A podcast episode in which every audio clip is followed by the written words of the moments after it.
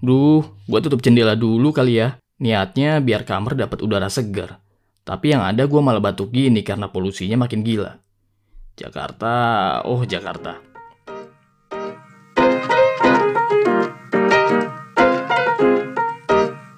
Faktanya, emang gak semua orang suka bahas isu lingkungan. Karena ya, emang sekompleks itu. Nah, di sini kita coba jabarin secara lengkap, tapi tetap harus mudah dicerna juga. Selamat datang di Ngobrol Lingkungan, podcast yang buat kamu jadi makin paham.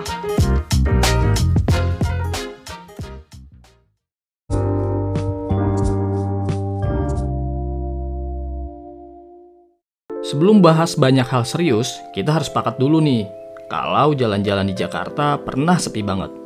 Pertama, waktu masa-masa pengetatan PPKM, di mana orang-orang tuh wajib kerja remote dari rumah. Terus yang kedua, ketika mudik lebaran tahun ini. Setelah dua tahun dilarang mudik, Jakarta langsung sepi blas ditinggal warganya. Tapi ternyata jalanan yang sepi ini gak ngebuat udara Jakarta ikutan bersih. Malah di masa PPKM dulu, polusi juga tetap parah banget. Duh, sebenarnya apa sih yang salah dari udara Jakarta? Gua mau sedikit cerita pengalaman pribadi nih. Seminggu lalu, gua sempat lewat wilayah Simpang Susun Semanggi. Gedung-gedung yang jaraknya kurang dari 500 meter, bener-bener nyaris nggak kelihatan. Gue speechless dan kaget banget. Abu-abunya pekat banget gitu loh. Cahaya matahari jadi samar-samar kelihatan. Sampai-sampai gua foto dan gua share ke sosial media. And you know what? Ternyata gue nggak sendirian. Banyak juga netizen di lini masa yang share hal yang sama. Banyak netizen yang ngira kalau itu kabut. Tapi ya kali, kabut di Jakarta yang notabene dataran rendah dan nggak banyak pohon. Banyak juga yang ngira ini tuh mendung, walaupun nyatanya di hari itu kering dan nggak ada hujan. Sebagai generasi yang FOMO banget, gue kepoin nih beberapa portal berita terpercaya. Dan ternyata, Hari itu Jakarta emang dinobatkan sebagai kota nomor satu udara terburuk di planet bumi. Gila, gila, gila, gila. Emang seberapa kotor sih udara Jakarta?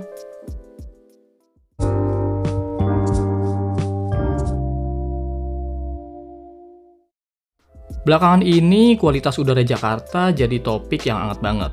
Gimana enggak, pada tanggal 22 Juni kemarin Jakarta resmi jadi kota dengan udara terkotor di dunia versi IQR. Pada saat itu, kualitas udara Jakarta berada di angka 163 dengan tingkat konsentrasi PM 2,5 sebesar 98,8 mikrogram per meter kubik. Runner-up-nya kota Dhaka di Bangladesh dengan angka 157, lalu disusul Riyadh, Arab Saudi dengan 155. FYI aja nih, menurut Indeks Standar Pencemaran Udara atau ISPU, udara yang dikatakan sehat itu berada di angka 0 sampai 50 dan yang sedang berada di angka 51 sampai 100. Sedangkan di atas 100 termasuk kategori nggak sehat. Jadi bisa dibilang kalau udara Jakarta emang lagi nggak sehat dan nggak layak kita hirup. Bahkan menurut Bapak Urip Haryoko, PLT Deputi Bidang Klimatologi BMKG, Tingginya konsentrasi PM2,5 ini dibandingkan hari-hari sebelumnya juga dapat secara kasat mata terlihat.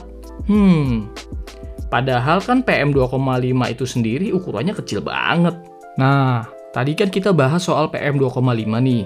Sebenarnya PM2,5 itu apa sih? Yuk langsung aja kita tanyain ke Mas Bondan, juru kampanye energi dan iklim dari Greenpeace Indonesia.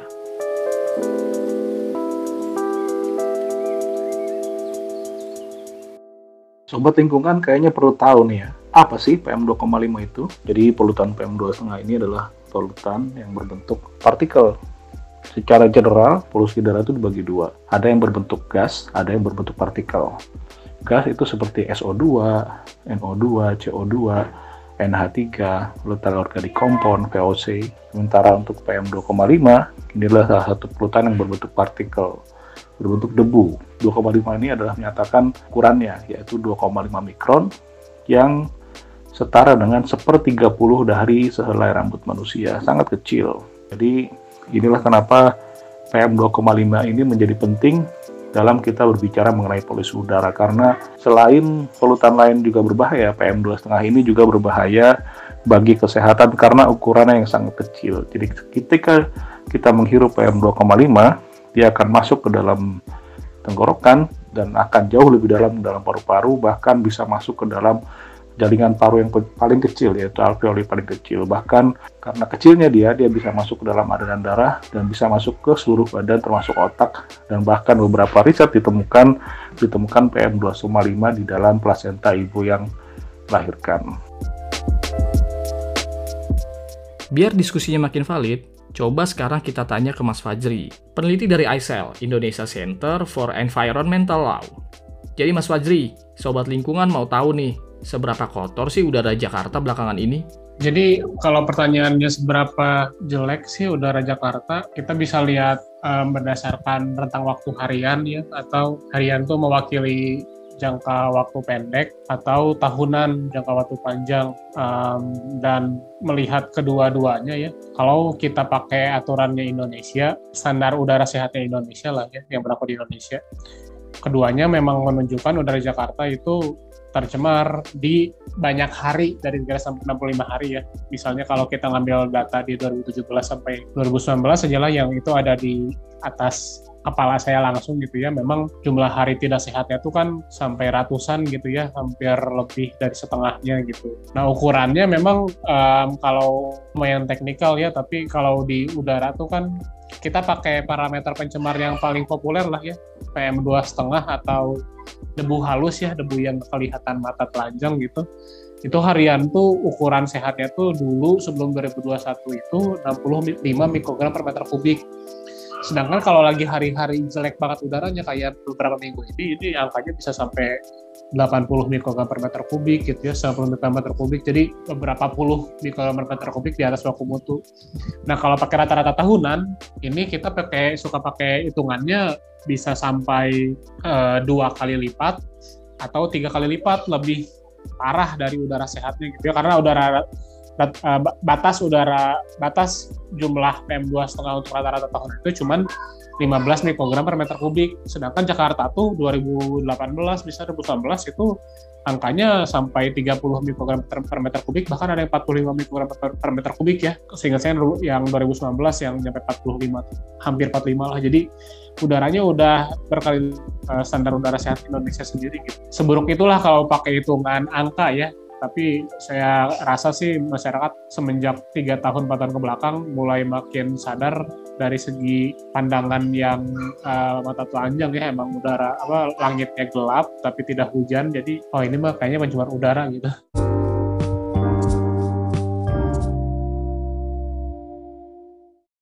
Dan di dalam analisisnya dirjen kami kita itu nomor 44 Baik. bukannya bukannya nomor sekian itu gitu tapi saya tetap monitor aja Baik. buat kita sebenarnya yang paling penting kan harus dijaga aja Baik.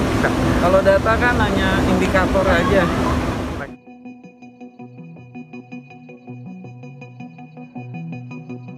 Udara Jakarta udah jelas banget kotornya, sampai bisa dilihat dengan mata telanjang. Pemerintah kita dalam hal ini Menteri KLHK ngeles, mereka bilang sih metode yang kita pakai saat ini kurang valid. Hitungan versi mereka, Jakarta nggak di peringkat satu dunia, tapi masih jauh di peringkat 44. Ini gue seriusan kepo. Kenapa nggak coba duduk bareng aja ya cari solusinya? Ketimbang ngeles sana sini. Tanya Mas Bondan lagi aja yuk. Respon Menteri Lingkungan Hidup yang membantah mengenai peringkat polusi udara nomor satu dan justru mengatakan bahwa polusi udara di Jakarta peringkat 44. Ini suatu respon yang sangat sedih sebenarnya kita mendengar sebagai warga negara. Pemerintah ketika tahu dan bahkan sadar bahwa polusi udara itu berbahaya dan beberapa hari belakangan justru data dari Menteri Lingkungan Hidup dan data dari Jakarta juga mengatakan tidak sehat. Kita sudah selayaknya lagi tidak berdebat mengenai peringkat tapi kita berdebat soal bagaimana mengendalikan sumber polusi udara yang jelas ini dikatakan semua alat pantau ini tidak sehat. Mau pakai metodologi mana, mau pakai indeks mana, karena KLHK selalu bilang ini standarnya beda, ini metodologi yang digunakan beda. Karena KLHK punya ISPU, sementara yang dipantau itu yang viral ini menggunakan XUA US, Air Quality Index US. Memang ada perbedaan, tetapi kita bisa gunakan apa yang sudah KLHK gunakan sendiri yang sudah KLHK buka datanya kepada publik bahwa PM2,5 beberapa hari belakangan ini tidak sehat. Dan ketika angkanya tidak sehat, pertanyaannya adalah bukan soal peringkat lagi, tapi apa yang dilakukan pemerintah untuk melindungi masyarakatnya dari paparan polusi udara yang tidak sehat. Apakah ada peringatan dini yang nyata kepada publik secara luas?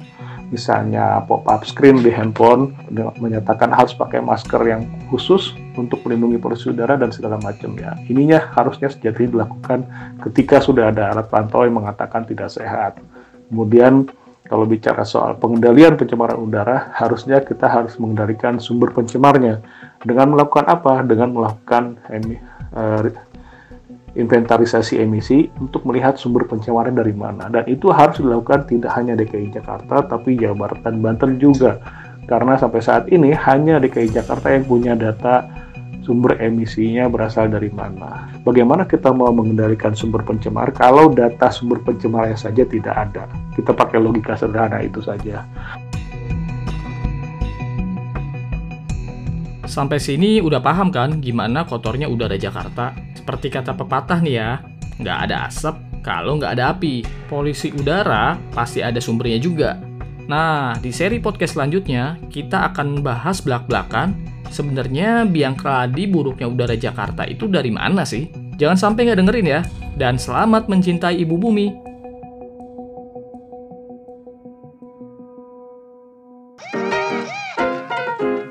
Nah, gimana tadi ngobrol lingkungannya? Semoga banyak insight yang kamu dapat ya. Biar isu lingkungan jadi isu mainstream dan makin banyak orang yang aware, yuk share podcast ini ke semua sosmed kamu. Dan selamat mencintai ibu bumi.